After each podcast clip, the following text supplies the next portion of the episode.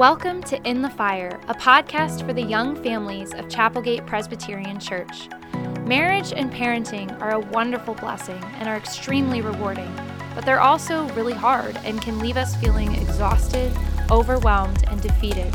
That's exactly why we started this podcast to help families see how the gospel injects encouragement, comfort, and hope into the daily grind of our lives, and to remind you that you're never alone in the struggle. There is another in the fire. Welcome back to In the Fire. My name is Rob Gicking, the host of the show. I'm joined today again by Dr. Paul Kooistra. If you'd like to hear a little more about Kooistra and his story, go ahead and uh, stop this episode and launch season two, episode one, where you can hear more about who he is and his background.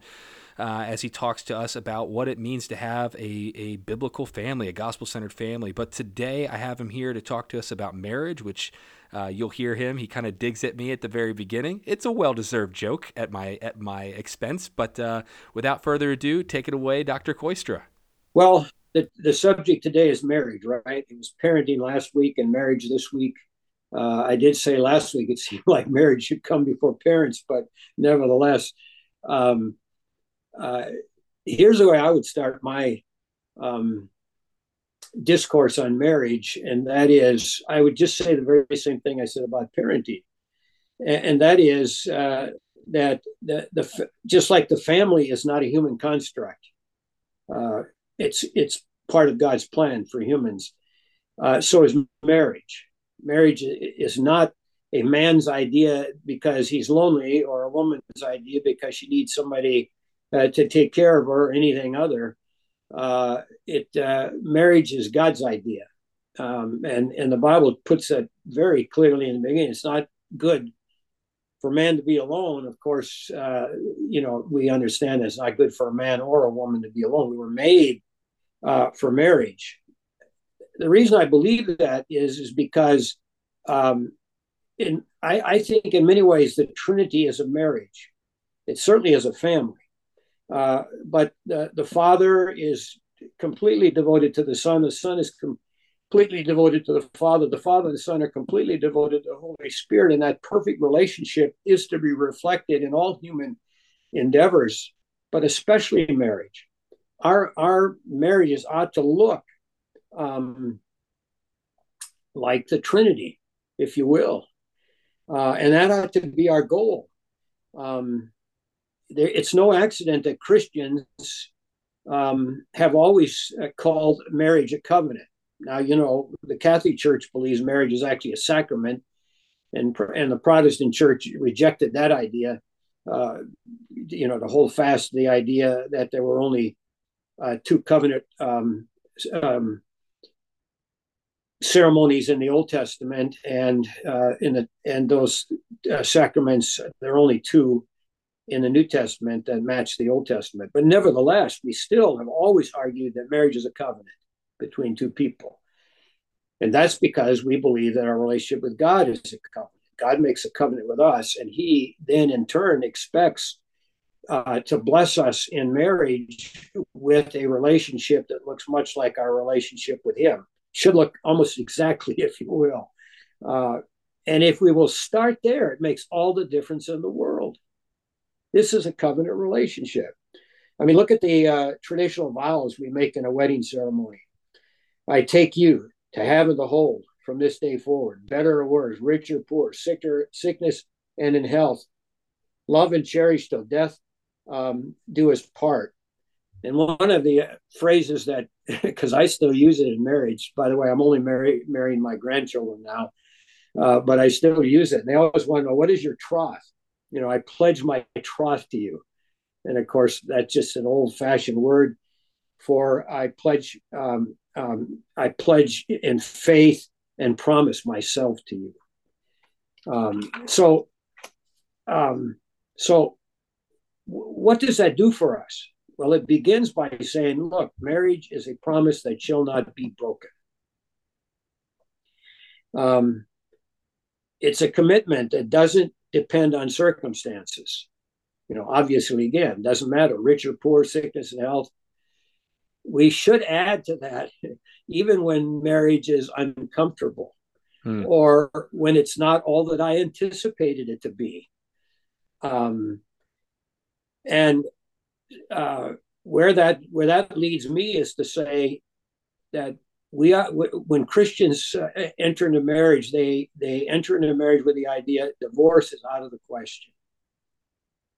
Now, why do I emphasize that? Well, because today divorce has become quite commonplace, even in the evangelical church.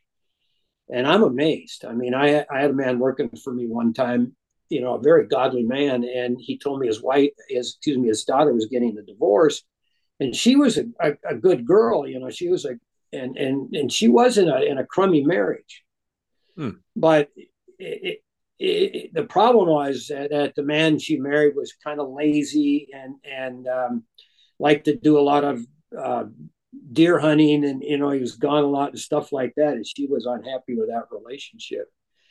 And and i th- and i thought to myself this is pretty sad because i mean he he was all i'm talking about the man that worked for me he was all in on it. My daughter needs to get out of that crummy marriage you begin to think like that and marriage becomes awfully shaky um, uh, if you have a problem in your marriage you probably have a problem in your marriage with christ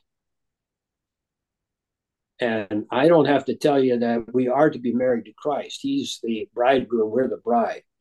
Uh, you know, John chapter 3, 1 Corinthians 12, uh, Revelations both uh, 19 and 21. So when I say that, that there's a that we have a marriage with Christ, uh, that is a biblical concept. And and I'm saying if you have a problem in your marriage um, and you, and you're not dealing with it, you probably have a problem in your marriage with Christ. Um, and um, let me give a personal illustration, okay? Um, I, I, I'm not. Uh, I don't know. It, it, it, I'm just being honest here. You know, I'm. Mar- I've been married twice. My first wife passed away 14 years ago. Sandy and I married 13 years ago. Uh, Sandy had been married a couple more years than me. Uh, but we'd both been married a long, long time. And um, we even joked about the fact that this should be a piece of cake because I'd been married 44 years, she'd been married 46 years. So if you add that up, we had 90 years of marriage uh, between the two of us. And um, we were about three years, three months, excuse me, into our marriage. And one day at night, I was, uh, I said some things, some things to her that were not very pleasant uh, I was obviously not very happy. And it just occurred to me, wow, uh, there's a problem here. I'm I'm thinking the problem is her. By the way, this is my concept of repentance. Uh, I'm thinking I'm thinking the problem is her, but really the problem is me. And while I have a PhD in psychology, I went on and got a counselor, the meanest counselor I could think of, when I sent a lot of missionaries to, by the way uh, because I needed help.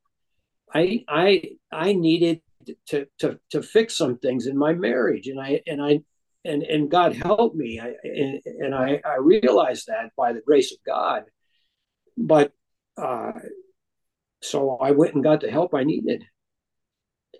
Uh, why? Because that marriage is well, it's the most important thing in my life, other than my relationship with Christ, and it should be for all of us. And by the way, if you if your marriage needs fixing, um, you got to start with yourself. You can't start with your spouse. Um, and sometimes you're in a relationship with a spouse that's got serious problems and so on. But if you're going to fix it, you got to start with yourself. That's true of all repentance. You can't start with the other person. So, so that would be my foundation for marriage. Uh, it's to reflect our relationship with Christ. It is to reflect the relationship Christ has with the Father and the Father and the Son have with the Holy Spirit. And that puts marriage on a whole different uh, foundation, I think.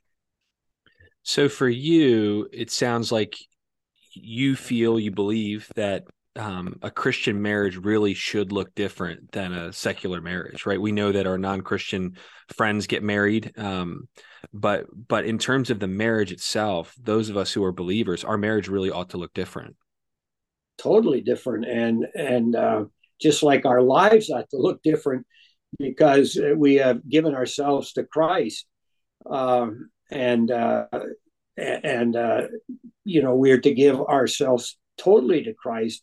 In a marriage, we give ourselves to another person, and and because of that, our marriages ought to look very different as well. I don't go into a marriage because I think this is going to be heaven. I go into a marriage because God has given me this person to love and to cherish until death do us part. Where where does the the strength and motivation to do that? I mean, I'm thinking about my own marriage, and I appreciate you sharing your own your own stories. I'm not a I'm not a very selfless guy. I'm easily selfish. I love myself, and marriage really exposes that. So when I'm in those moments where I realize, like, oh, I I don't like the way I just spoke to my spouse, or I don't like the way that I treated them. Where like how do i start to grow into the type of selfless love that you're talking about? I think it's got to begin with your own uh, devotional life your own personal life with christ. And what does that look like i mean we all come into this world with at least some degree of narcissism that is the fact that that we are that we're focused on ourselves in our devotion just this morning just a few minutes ago Sandy and I were talking and, and praying, and we were. Uh, I brought up uh, the fact that there's a reason why the Tower of Babel appears so so early in the Bible. It's because we want to see what sin really looks like. Now, what does sin really look like? It is I will build a tower up to heaven so I can look God right in the eye and say, I don't need you. Mm. I'm self sufficient. What does a bad marriage look like? You know, the same thing. I will put myself first. I really don't need you um, uh, I'm going to take care of myself. So that's who we are. So we've got to be aware of that, and we've got to be looking at all the time and saying, "Where am I with the Lord? Where am I with this lady or this man?" And and how am I growing in my relationship with Christ so that I glorify Him more in, in every area of my life? And what does glorifying Him look like? And um, in in uh, in the marriage, it's the same thing. What am I doing in this marriage to make this person whom I married look uh, uh, more like Christ, and and to uh, um, to minister to that person um, sacrificially as Christ has sacrificed himself completely for me. So I think it's a spiritual battle far more than it is a emotional battle or a romantic battle. You know, I mean, listen, I believe in romance. I'm all for it. Uh, you know, I'll say now, we whether we get to it or not, I'm all for sex. You know, in marriage, uh, it's a wonderful thing. But all of that's got to grow out of this relationship where I'm invested in you because God gave you to me. So as you were were talking, I think it, it actually made me remember something you said in in our previous conversation which is that the number one thing a man can do for his kids is to love his his wife um, and in scripture we're we're called um, as men to lay our lives down for our wives as christ does for for his people his church and um, tell me tell us what you think that looks like. What does that look like?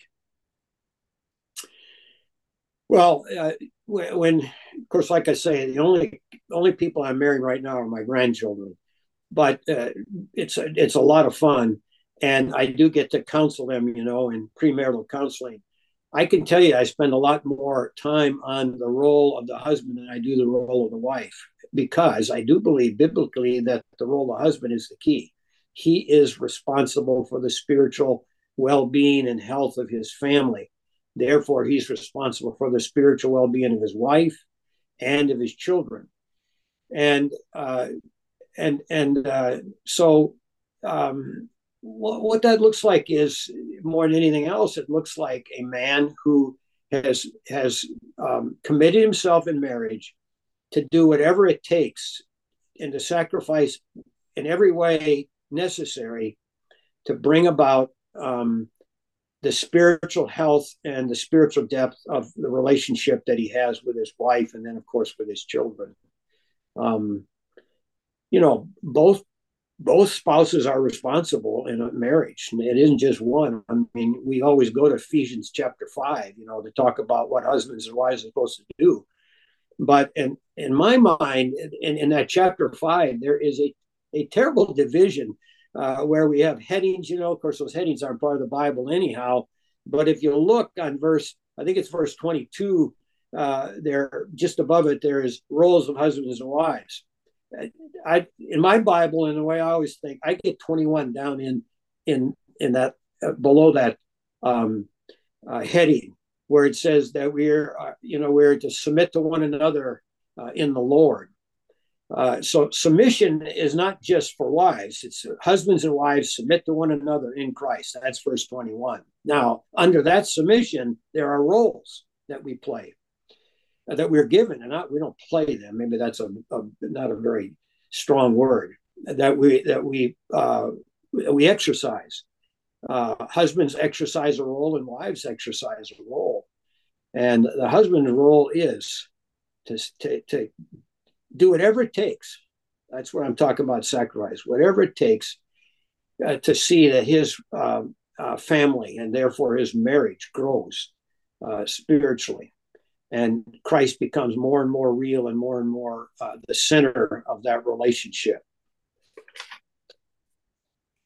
Something that I think, you know, I've I, in our conversations together, you've said this many times to me is, and you said it even in this conversation, is this idea of the strength to do that, the power for a husband to to do everything within his strength to sacrifice his desires, his dreams, his ambitions for the benefit of his spouse. That's just totally opposite of everything that we see in culture. It, it, you know, in the movies, even when we talk about marriage, like marriage is supposed to be this, like we're always happy, right? You you fulfill me, I fulfill you. Like eh, being in your presence is the greatest moment of my day. And there are days like that. You know, we we know that, but there's also a lot of days that are not. So the strength to do this almost opposite of the the Disney model type of marriage that the Bible calls us to comes from abiding, right? I mean, John 15, abide in me. Apart from me, you can do nothing. And we would say, well, you know, I can still brush my teeth, right? I can eat food. Yeah, absolutely. You can function, but you'll never thrive in the role that God has called you to exercise if you don't recognize you first need Him in order to do the very thing He's calling you to do. Um, how do you yeah. abide? How do you abide in your your life as a husband, and how how have you seen that benefit your your spouse? Yeah, well, of course, I just first of all I would underline exactly what you said. Uh, I even uh, uh, I'm going to be teaching in January about leadership, and I say the most important responsibility for a leader is to guard the spiritual integrity of whatever he's leading or she's leading. And the way you do it is by guarding your own spiritual integrity. Okay, so you're the husband and you're the leader uh, of your family. How do, how do you guard the spiritual integrity of your family by guarding your own spiritual integrity? So the only way the only way you can do that you invest in that. Now, how do you invest in that? Well, um, I mean, obviously there, there's an awful lot of ways you do that, but I would say first of all, that uh, daily you you commit yourself to Christ.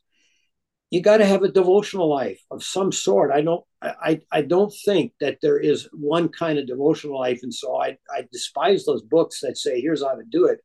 But I would say this: whatever you're doing, it needs to be um, it needs to be real. Um, and uh, so um, you know, I mean, how, what do I personally do? I mean, I I read the scriptures, I pray, and I try to to to to be also investing in some literature of some sort. I mean, last night, for instance, I have to have it here on my desk. But last night, I I finished a book uh, by a man who's in actually my son's um, Bible study on Thursdays. Uh, but he's a very famous man. He's been nominated n- nine times for the Nobel Prize, um, and his name is Henry Schaefer. Um, and uh, it, just, it was just a pleasure to read this thing. Not only was he saying that science uh, does not co- uh, conflict uh, with faith, uh, but then he just shared how a scientist, a famous scientist, a very successful scientist, could give his life to Christ.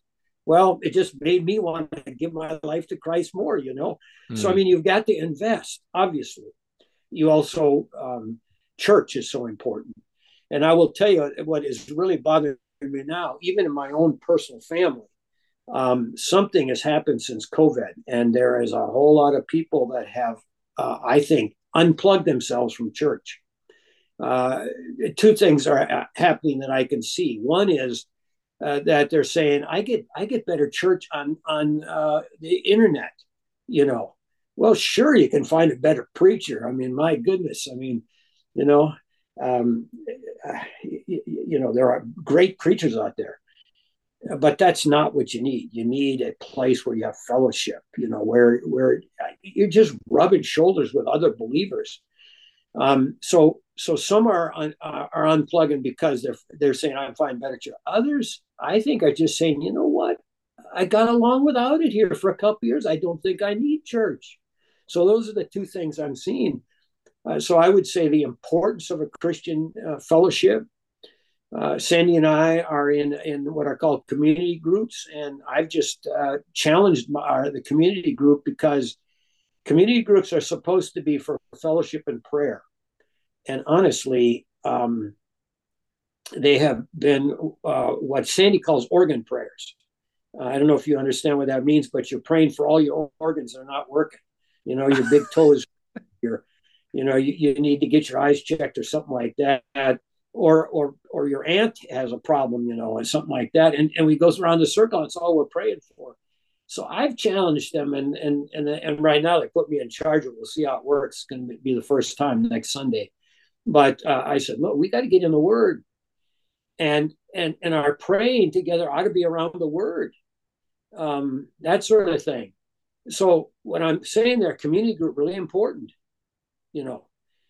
Uh, but uh, but and then uh, I, I I've got a, like three friends that I just stay in contact with on a weekly basis. By the way, my son does the same uh, as well, uh, and he has two groups that he gets together with.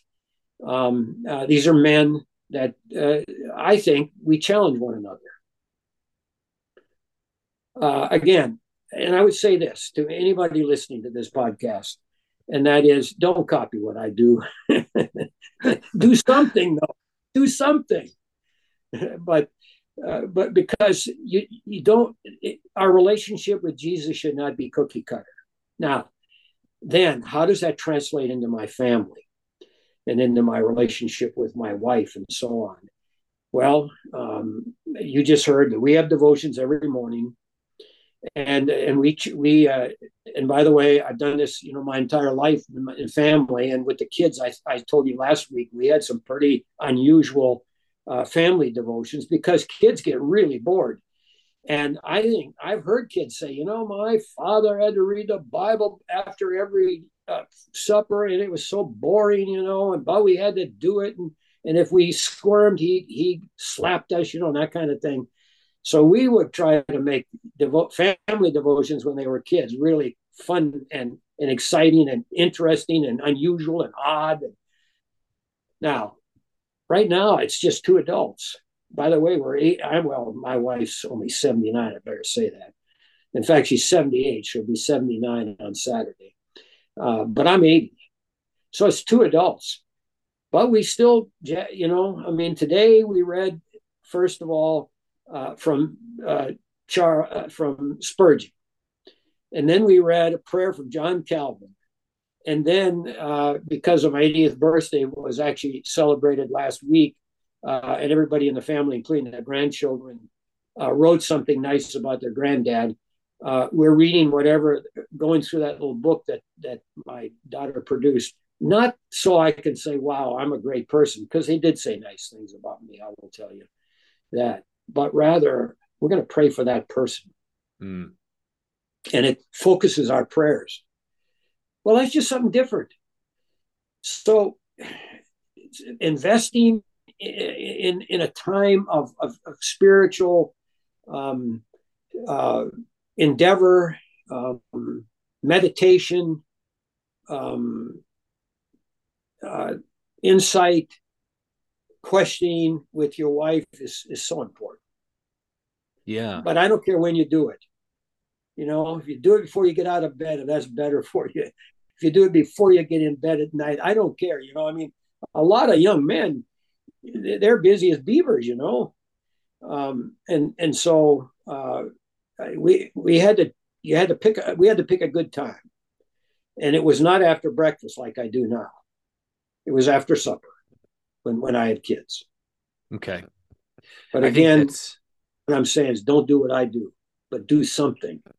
Well, I appreciate that. I, I feel a lot like there is, you know, as a young dad, right? I've been married eight years. Um, I have two kids under three and under, and it's already it's so difficult because, like you're saying, if I try to sit down with with my sons, I mean, the, the a the the one is only one year old. He doesn't understand words yet. You know, well, he understands food. He's very good at understanding that word, but he doesn't understand if we're reading the Bible or, or you know, playing a game. He he just he's there, but it's really helpful to to hear your experience but then also hear you say to us as younger people like you don't have to do it this way you know but you got to do something because it makes a difference in your marriage exactly it's investing.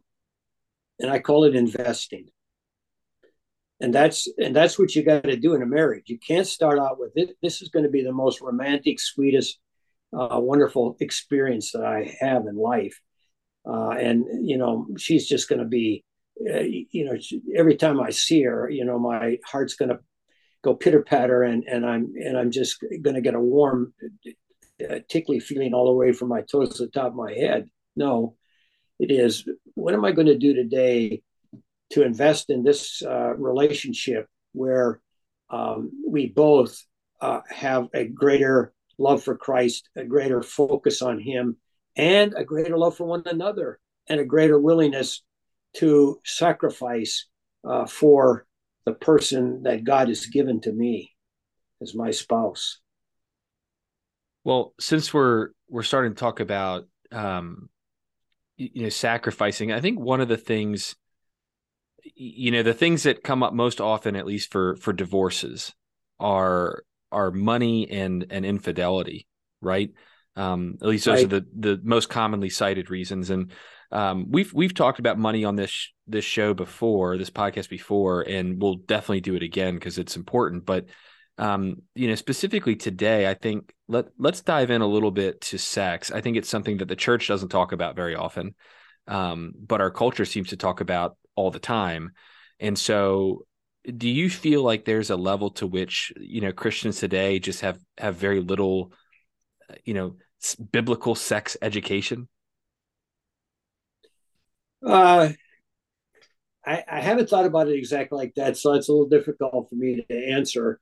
Um, I, I I can remember telling my first wife, you know, of course I was I was 17 years old when I started going with her, um, I intuitively realized that sexuality was going to be both an exciting part of our relationship and also, in my mind, a dangerous part of our relationship. Because my parents uh, or my mom, who I was, you know, devoted to, because she was the, she was the, sadly, she was the husband in our mar- in our family. She's the one. She was the anchor for us in every way, spiritually, emotionally. Um, in every other way. And my mom would have just had a cow if I had gotten married at 17. I should have. Uh, I had a full time job and went to school full time. I could have put my wife through school. But, uh, and I was crazy about her and she was crazy about me. So I told her, I said, look, uh, um, let, us talk about sex, okay? Um, if we're going to go together for four years, this is not going to be a cakewalk. You know, I mean, now I thought she was going to live out of town. She moved away from from Duluth, Minnesota, the day after graduation. Her father was already working in Brainerd, Minnesota, so she would come down every other weekend on a train because her father worked for the railroad, and she could come free. So we would spend a couple days, uh, a couple days each week, each every other weekend together. But then she'd go back home. But after two years, she didn't like that she wanted to be closer to me. So she moved back to Duluth, got her own apartment, and, got, and had a job. And my home life was not very pleasant because my dad was a difficult man. So I spent a lot of time in that apartment. I mean, I would leave there at one and two o'clock in the morning. But I can tell you that my wife was a virgin when she came down the aisle. Mm. Now, how was that? Well, we talked about that right on, right in the beginning. And I said, guess what? Uh, I just read a book uh, by um, Clyde Narramore, and he said uh, it's your responsibility to make sure that you know you hold up the stop sign because of the way men are. He was he was the first Christian psychologist, evangelical Christian psychologist. I said I, I just read his book, but his, I don't I don't agree with it. It's wrong because if I'm going to be the head of this household after we get married, I'm going to be the head of the household now. So it's my responsibility to protect you now. And who do I need to protect you from? Me. Mm. And therefore, it's going to be my responsibility to see that you're a virgin four years from now when we come when we come before Christ and before people and make our vows with one another. Uh, I can tell you it was a it was a contest. It was hard, but we made it because we were committed to it. We talked about it. We prayed about it.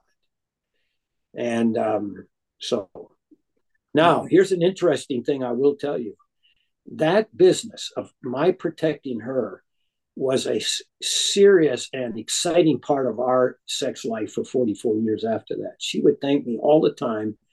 And, and it was it would you know I, I hope I'm not being too intimate here but it would it was a huge turn on for her. Hmm. Why why is that so important? I mean our culture is just they think if you are waiting for me, I mean, I literally talk to people all the time. They're like, you got married to your wife. Like, didn't you live together first? And I said, no, we didn't.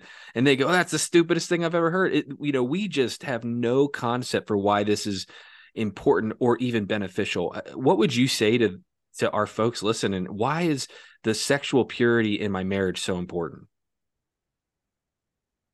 Well, well, first of all, because two people in marriage really do become one and and I would say that that's true on every level. It's emotional level and uh, a spiritual level. We become one, but let's face it, it's physical. And how do you become one?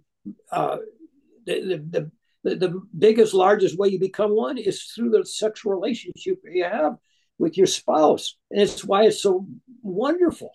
It's, why it's so e- exciting, and and and honestly, it ought to get more and more exciting.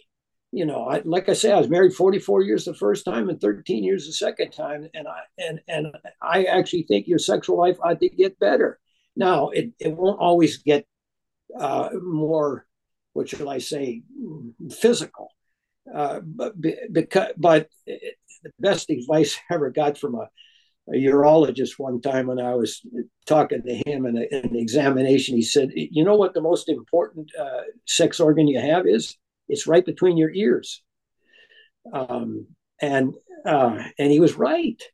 Uh, uh, and so again, even so, so you invest in your in your in your uh, in the sexuality of your marriage. Now, how do you do that? Well, husbands, you guard your wife, and and uh, and and you do that two ways.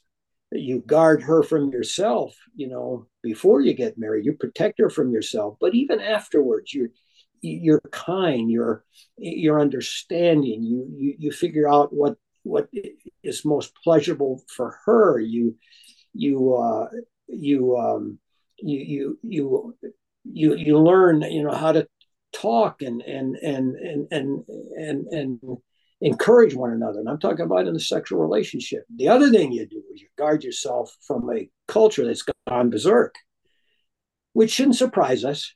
I mean, it, it, because let us make man in our own image, male and female. Notice that male and female, that's sexuality.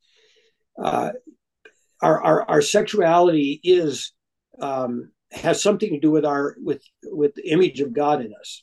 I can't tell you what that is even. I just always have believed it the fact that I'm a man has something to do with my with to do with her um, uh, with her with the image of God in her. And so when those things come together in, in a relationship, I mean, you, you can see how wonderful that is. But where does Satan want to work? What does he want to destroy? He wants to destroy that relationship. And how's he going to do that? He's going to do it by by um, us not being careful in the relationship we have with one another, and then also uh, in, engaging in activity that should not be engaged in at all outside of marriage. Sexuality was given to us so that two could become one. Yeah, you mentioned I like that uh, your your doctor's advice that the most important sex organ is between your ears. It's it's your mind, right? And there is exactly. a sense in which that's that's what we you know Romans 12, right? The renewing of our mind is one of the things that we you know we aim for and are promised by the power of the Holy Spirit when we become Christians. But um we also know we can grieve the Holy Spirit, right? We can we can almost work against him in in our lives and i think one of the things as it pertains to sexuality um pre-marriage during marriage whatever is is pornography right and it really has yeah. It wreaks havoc on our minds and our ability to be intimate to be faithful um, to experience that sort of um, relationship that we're designed to have inside sex. I, I was curious just you know we kind of asked last week about the, some of the differences in parenting from when you were parenting towards like you know parents today but is that one of the biggest things you see um, different between when you were you know uh, a newlywed and, and newlyweds today yeah absolutely i mean i mean men have uh, men my age have, have sort of joked about the fact that pornography when we were teenagers used to be the sears catalog you know in the underwear section of the sears catalog uh, that's no joke, by the way, because that's pornography too. You know, I mean, if you again, because it's what in your mind. Uh, but today, my goodness, I mean, uh, fortunately, I've never seen raw pornography uh, on the internet. That's just because I've guarded myself like crazy for it. Because I realized, and I realized very early on, uh, as I as I was growing up, you start looking at that stuff, and it gets in your mind, and it's not the same as you know, you're looking at a beautiful picture you know, of a sunset or something like that. And wow. Um, but that doesn't stay with you. But that other stuff, pornography, I could see that stuff stays with you days. So you you you have to absolutely guard yourself. And um, um, and and and now it's gotten so you have to guard yourself. I say, and this is I use this example all the time with with the especially the grandsons that I deal with. You have to guard yourself with Fox News um, I have the Fox News app, but um, you you you got to read, you know, maybe just the first five stories and something because you go below that, you have just crazy stuff. It has nothing to do with news. I I didn't want to talk about it because uh, you know I, I don't want to give it airtime, but it's it's stuff that just should not be on the news at all. So for a while, I actually got rid of the Fox News, but I I want to know what was going on. Maybe I ought to get rid of it again, but because all that stuff is a temptation all of that. I don't care. And you have to get rid of all the temptation. Movies are the same thing. Um, and one of the things that bothers me about movies now is movies that are acceptable and, and they may not be G rated, but they're you know just a notch above that. I don't know what the ratings even are, uh, but but fornication is now just an acceptable thing. And and you've you've you mentioned it, you know that people don't think that uh, chastity is even a, a, a concept anymore. Um, so yeah, you you've got to guard yourself from pornography with a vengeance. I love what you said about the Sears catalog being pornography. I mean, my my peers and I we have no concept for that because what is established as pornography, that line has moved miles and miles oh. in the wrong direction. I mean, I, I, when I was in youth ministry, I'd have these pretty much annual uh, sessions with with families because they had they had 12 year olds, right? And I said, you know, uh, I think I believe the stat is 70% of of children have been exposed to pornography as the world defines it, right? Full pornography by the age of 12 or 14. And so you go, but I I would always push, I'd say this is what is is you know not considered pornography and i would just i'd walk them through an instagram or i'd walk them through a, a whatever and i'd let them you know percolate on that a little bit like this is what is normal and like you said these images they they they really do and science backs this up. You look at the the neurology of this like there's a, a neuro pathway that is created when that dopamine hits when we see these images that are so stimulating and then are attributed to that particular emotion whether it's it's you know wonder for for a child or like shame and stress and anxiety or dissatisfaction in my own marriage you know if i'm exposing myself to this thing it really is it functions m- much more like a drug than a lot of our other sins do. And so you know i appreciate you just even laying that out there. I think that that is going to be if if it's not already i do think that's going to be the largest issue that the millennial marriage faces uh, you know over time is it's like a silent killer in your marriage. Well and and then um you know um infidelity because pornography leads to infidelity um and you know i've i've i've dealt with just a few people uh, that are you know pretty close to me and um so i've learned from them um and um I had no idea how addictive uh, pornography was, and also then how it, it, leads to infidelity, and how now today, even in our environment, how how easy infidelity is. So um, I, I, would say that, especially in any man, again, uh, you I, I understand that that pornography is a problem for women as well, but I've only dealt with men personally, and I would say to any man, look, if you've got a problem, get help. Hmm the first person I would go to is talk to my pastor, but you probably need help beyond your pastor. And there are some Christian, evangelical Christian counselors that specialize just in sex addiction. If you would have told me mm, uh, 20 years ago uh, that that sex could become an addiction, uh, I would have said, "Come on now, that's just lust." You know, I understand drugs and things like that, but no more. I understand that it really is an addiction, and and it, and that you need help, and um, and and you probably, I mean, if you're really serious about your marriage and about your relationship with Christ, you're probably going to be surprised how much counseling you need.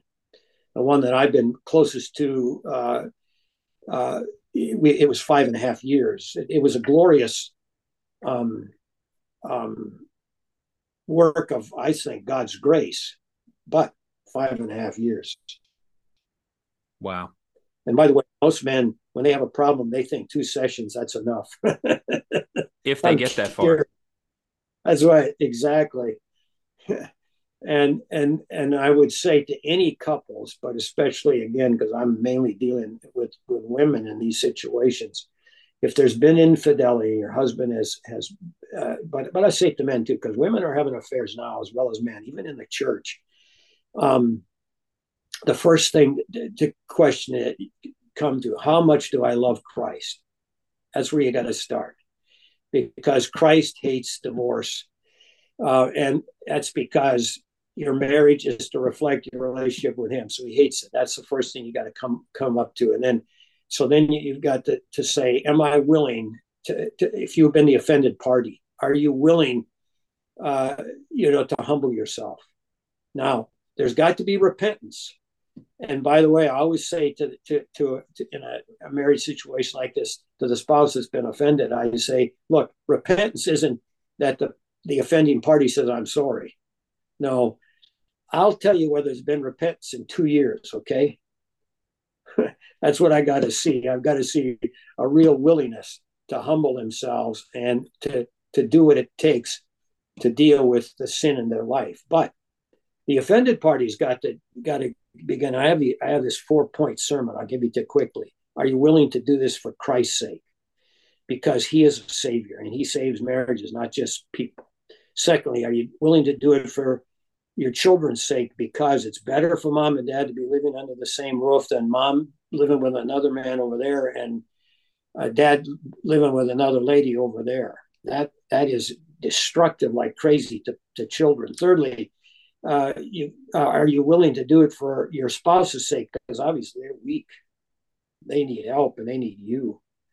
Now remember, it's got to be repentance. But if there's repentance, real repentance, your spouse needs help. Finally, are you willing to do it for your sake? Because God will use it in your life to make him more real.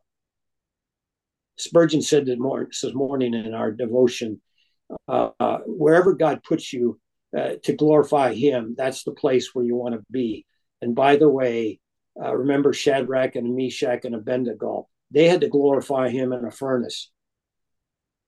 That's right. They were in the fire. That's right. Yeah, I I think that's that's key, and I'll just reiterate that part as well about the the true repentance, and um, I think that that that's a really great four part thought. Um, as we come kind of towards the uh, the back half of our our time together, I, I want to just ask, what in your mind are the three biggest pitfalls uh, for marriage?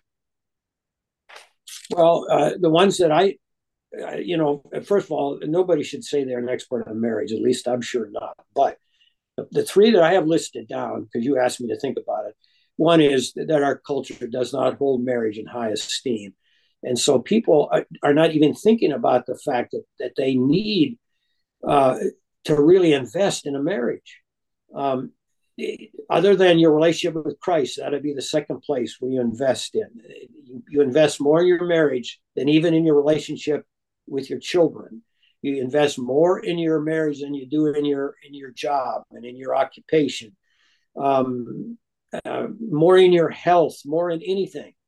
That's number one and and they you know i mean the, the the devil's trying to destroy marriages i mean you know and and and i mean we, we what the congress just passed a, a, law you know which in a sense is a shot at marriage it is the marriage protection act which is anything but a protection of marriage um that uh, you know any kind of relationship uh, if two people want to want to get together they can get together uh, so that to me is the, the, the, the, first thing. We live in a culture that does not uh, encourage us to do what we've got to do.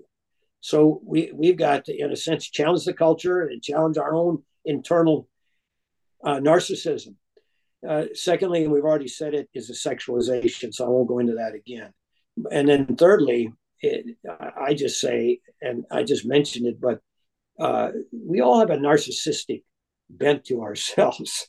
Uh, we want to be happy. We, we, we want to be fulfilled. Uh, we want to be comfortable. Um, all of those, those, we want to be appreciated. Um, that's all self centered. Well, some self centeredness in a marriage doesn't work very well. Uh, the, the, just like you've got to be in your relationship with Christ, you got to be focused on Him. In your relationship with your spouse, you got to be focused on your spouse. If you're focused on yourself, uh, you're going to stumble all over yourself in trying to. So again, you know, I um, here's just a small thing, but I've, I've taught this to my grandchildren and, and to my to my um, son and my son-in-laws. I, I, I long, early on in my marriage, and I still do it today in, in my second marriage. I, every day I, I tell my wife, you know, you're the most beautiful thing on the planet sometimes I even joke and say, you know what, I should have married an ugly woman because you just get me too excited. And um, and now why do I do that? Remember what the most important uh, sex organ you have is between your ears. First of all, she is the most beautiful thing on the planet because God gave her to you. She's your wife. But you know, you keep saying that and you will believe it. Hmm. Your wife will become more and more beautiful. Now, does that mean that there aren't movie stars and all that are, you know, physically more attractive than your wife? Well, yes and no. Because what is beauty? Beauty is in the mind. And I'm not kidding you. You begin to, she becomes more and more um, precious, more and more attractive, even as she gets older and you get older. Honestly, it works. You try it. That's nice. Yeah, that's a good that's a good one to put into practice right away. Um, all right, so then since we're we're talking about things that can help, what are what do you think are the three biggest um, keys to to a healthy, thriving marriage? Well, I've probably said it already, but I'll say it quickly. Build your marriage on your relationship with Christ. So you begin with Christ, but then you c- continue to ask yourself, how is my relationship? How do I glorify Christ in this relationship today? This is the most important relationship you have other than your relationship with him. So that could take on all kinds of things, you know. Um, uh, but it, it, in my mind, it'll be obvious. Um, so, how do I glorify Christ in my relationship with my spouse today? Uh, secondly, um, invest in your marriage, and and you know, I've noticed uh, that uh, because uh, of I don't want to go into that. I'm just going to say Sandy just likes it when I do things spontaneously. Uh, she would not like a date night. I, I, and by the way, my first wife didn't like that idea either. There was a guy in the seminary where I used to work who came up with the idea and taught all the students that have a date night. And uh, my first wife didn't like that. My second wife doesn't like it. She wants something really spontaneous. I just say, hey, let's go to uh, up to Culver's and get ourselves a butter burger and a and a um, a shake or something like that, you know. So what I'm talking about in investing, it, it, it can be something really simple, you know. Now, you know, um, uh, as well, uh, um, uh, one thing I certainly learned for, in the second marriage, um, in investing, you listen to your spouse. And My, my, first marriage, my wife, my first wife was actually a very easy lady. So, you know, actually, the counselor that I went to, uh, that I told you about, told me uh, that marriage didn't do much good to me. I needed a, a, a more normal marriage. And uh, so, um, uh, when when when Sandy would get excited, I thought, my gosh, you know, my job as a husband is to fix that and and it was getting worse every time I tried to fix it until one day I realized and I said to her, "You don't want me to fix it." She said, "No, I just want you to listen." so that's great. So investing can be rather simple things, um, and then finally have a have a caring and nurturing attitude. Uh, it it doesn't matter what our problem is; we're going to fix the problem, and whatever it takes, whatever it takes. Mm. I gave you the example of my going off and getting counseling uh, but if I need to get counseling again, I would. I mean, this marriage is not going to fail. This marriage is going to thrive. What's that going to mean? What's that mean today? That's really great. I, I'm so grateful for just your your time. Um, you know, two weeks in a row, and just sharing your thoughts and your um, your heart with us. And um, maybe just to to close, I would just ask: Would would you mind praying for our listeners for their marriages and and their their families? I will. Father, first of all, I thank you for marriage because as we started out this discussion, it's your idea, not our idea.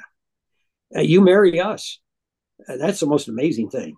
In the Old Testament, you talk about your people as being your bride. And in the New Testament, of course, you talk about Jesus being the uh, the, the groom and us being um, the uh, uh bridegroom. Uh, and, and so we, we see how how wonderful marriage is and and uh, and and as the old saying goes there's nothing closer to heaven than a good marriage um, and that's true. But father i would pray for those who are listening to this podcast today that that they would um, take seriously that that their marriage other than jesus there is nothing more precious than the relationship they have with their spouse. And and and they do become one with that spouse. Um, it's not two people anymore. It's one person a husband wife um, person and i would pray father that you would just uh, uh, give much grace and much mercy in our marriages that we might be quick to love quick to forgive uh, quick to honor and quick to glorify you in that relationship. I pray, Father, that if there are problems, um, maybe there is um, somebody listening to this that where there's unfaithfulness in a relationship or where they are uh, addicted uh, to some kind of sexuality, especially pornography or whatever. I pray that you will intervene, that the Holy Spirit will come with conviction, but also with a lot of encouragement and grace uh, to to to turn around, uh, to repent, and and and and to do whatever it takes to make this marriage look like the Trinity, like your relationship with your son and your your relationship and your son's relationship with the Holy Spirit. I pray this in Christ's name. Amen. Amen. Amen. Indeed. Thank you so much uh, for listening to this episode. I hope our my conversation with Dr. Kooistra both last week and this week have blessed you as much as it has me. It's always exciting to sit down with a guy who's been walking with the Lord for an entire lifetime, who's seen his bumps and bruises and watched God be faithful. I, I, I, like to say that there's a difference between a book report and a testimony, and, and we got a great testimony these past two weeks. So thanks, Dr. Kooistra, for being part of the, the experience here for Chapelgate, and uh, I hope you guys are, are blessed by it.